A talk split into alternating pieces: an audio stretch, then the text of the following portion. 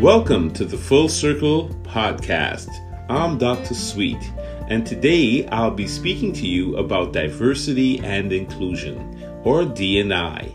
D&I is a very popular term right now as the world has shifted its focus to diversity and inclusion. According to recent research, it's becoming increasingly clear that companies with more diverse workforces perform better at the bottom line. That's correct, financially. You know, intuitively, we have a sense that diversity matters. Everybody kind of knows that. But it's also now increasingly clear that it makes sense from a purely economic point of view.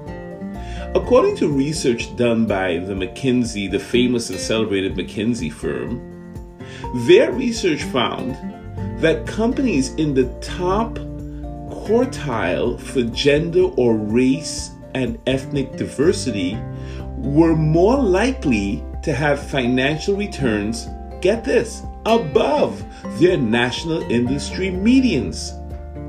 Companies in the bottom percentage or the bottom quartile in these dimensions, and the dimensions are again gender, racial, and ethnic diversity. Companies in the bottom quartile in these dimensions are statistically less likely to achieve above average returns financially. So it turns out that diversity, according to economic science and research, is probably a competitive differentiator that shifts the market share towards more diverse companies being more productive and more successful and more lucrative over time. And that's the backdrop and the foundation that I want to establish with us today in this first podcast. We're going to be doing a series on why diversity matters. But in this first podcast, I want you to know and to become very sensitized to what you've probably heard in the workshops that Full Circle has been doing with you around diversity and inclusion. That companies that have a diverse workforce perform better financially. Now, let me be clear. While the correlation does not equal causation, meaning that if you have greater gender and ethnic diversity in a corporate leadership, it doesn't automatically translate into more profit. The correlation does indicate that when companies commit themselves to a diverse leadership and they make diversity and inclusion a part of the company's culture, they are, according to the research, more successful. Why? Because more diverse companies, we believe, are better able to win and, and solicit top talent. They are more skilled and better able to improve their customer orientation. They have greater employee satisfaction. Across these companies, the research shows better decision making. And all of this, this customer orientation focus, this improvement in satisfaction among the employees, and greater and more focused decision making tends to lead to increased returns. So, what does this suggest? This suggests that perhaps other kinds of diversity, age and diversity in age and sexual orientation, diversity in experience, such as maybe global mindset and cultural fluency, all of these diversities are likely on some level, according to current thinking and research, bring or bestow some level of competitive advantage for companies uh, that, that help companies attract and retain diverse talent. So that's the foundation. That's the framework that we need to understand to keep up with companies, the top companies, companies at the top. Remember, this is my point here, right? That companies in the top quartile for racial and ethnic diversity, according to the McKinsey report, uh, are 35% more likely to have financial returns above their respective national industry medians. Let me repeat that.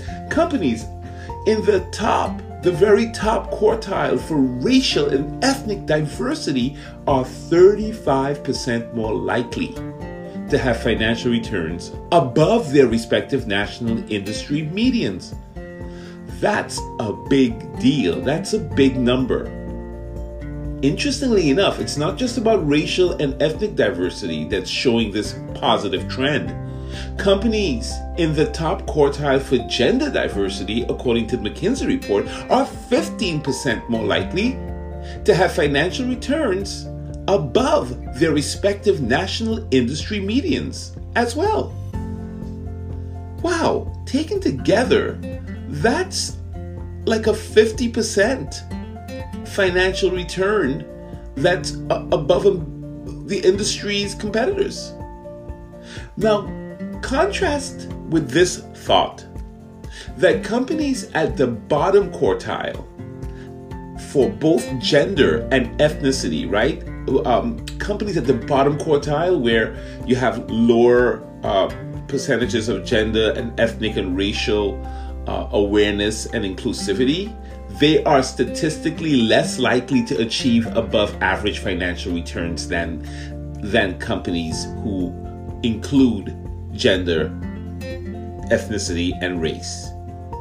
And that's huge, right? Because it's not that they're just not leading, they're actually in the bottom quartile.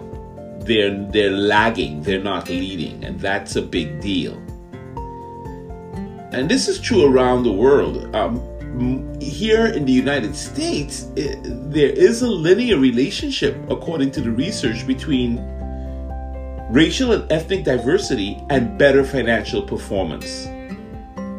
And this linear relationship between racial and ethnic diversity and better financial performance is at every 10% this is for every 10% increase in racial and ethnic diversity. For every 10% increase in racial and ethnic diversity, the earnings go up by 0.88%. That's the EBIT earnings, the earnings before interest and taxes, rise by 0.8% for every 10% increase in racial and ethnic diversity on a senior executive team. I'd like to breathe with that for a moment. I'd like us to take that in. In our workshops and our trainings on diversity, we emphasize the importance of the senior executive team reflecting a sense of diversity and having inclusion. I'll talk more about the difference between diversity and inclusion in a subsequent podcast because we do have to not see them as one thing. My point here is that you have to understand that there's a linear relationship. We all have to get this that there's a linear relationship between racial and ethnic diversity and better financial performance. Wow. You know, racial and ethnic diversity don't just stop there, right? They, it has a stronger impact not only on financial performance, but overall well being and a sense of belonging and a sense of cultural synergy for an organization. And if you think those things are soft, they're not, because research also shows that how an organization feels and is motivated is also tied in to the financial performance of this organization.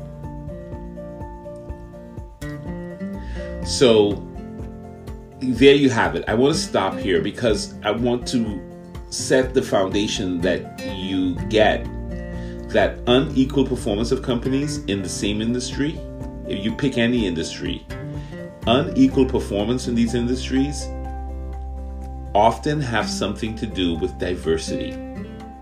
And another way of putting that is that diversity is a competitive differentiator, shifting the market towards more diverse companies. So I'm not saying that achieving greater diversity is uh, at the, happens at the snap of a finger.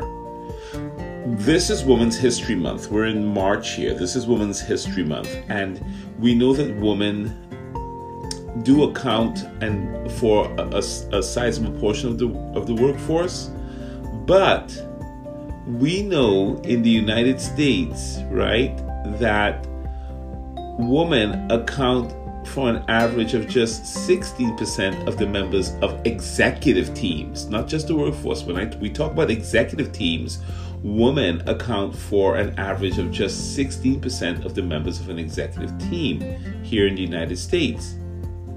I think it's 12% in the United Kingdom, and in places like Brazil, it's 6%. So, in some ways, women remain underrepresented at the top of corporations globally. So that's something to think about. There is a way, we do have a ways to go. And what we have to understand is that when we hear these numbers and we think about inclusion and we think about diversity, we realize that there's there's work still to be done. That even as the case for greater diversity is quite compelling, as I laid out, we still must understand that there's a there's a ladder that we have to climb and we would probably do well to be more conscious about taking full advantage of the opportunity that diversity can bring to our team. So if you are a CEO or a manager, if you're a teammate, if you are leading your own company, I would suggest that you really spend time infusing diversity and inclusion and making it a part of your consciousness and an active part of your strategic planning. Because when you do employ and really activate diversity, uh, what happens is that you you attract greater opportunities and if you want to take advantage of the opportunity that diverse leadership brings to you, you will have to be active about this. This just doesn't happen in a passive vortex. You must be active. And uh, when you do that, you will see that uh, your talent pipelines that uh, help you with attracting, developing, mentoring, sponsoring, and retaining your uh, your global market and, and workforce will begin to grow. And as a result of that, there'll be higher returns. So the research is clear that there are higher returns for employing and using diversity. This is Dr. Suite. We are at the very beginning of a podcast series that we'll be doing on the importance of diversity and inclusion and why D&I matters. Thank you for listening and be sure to tune in to our next podcast.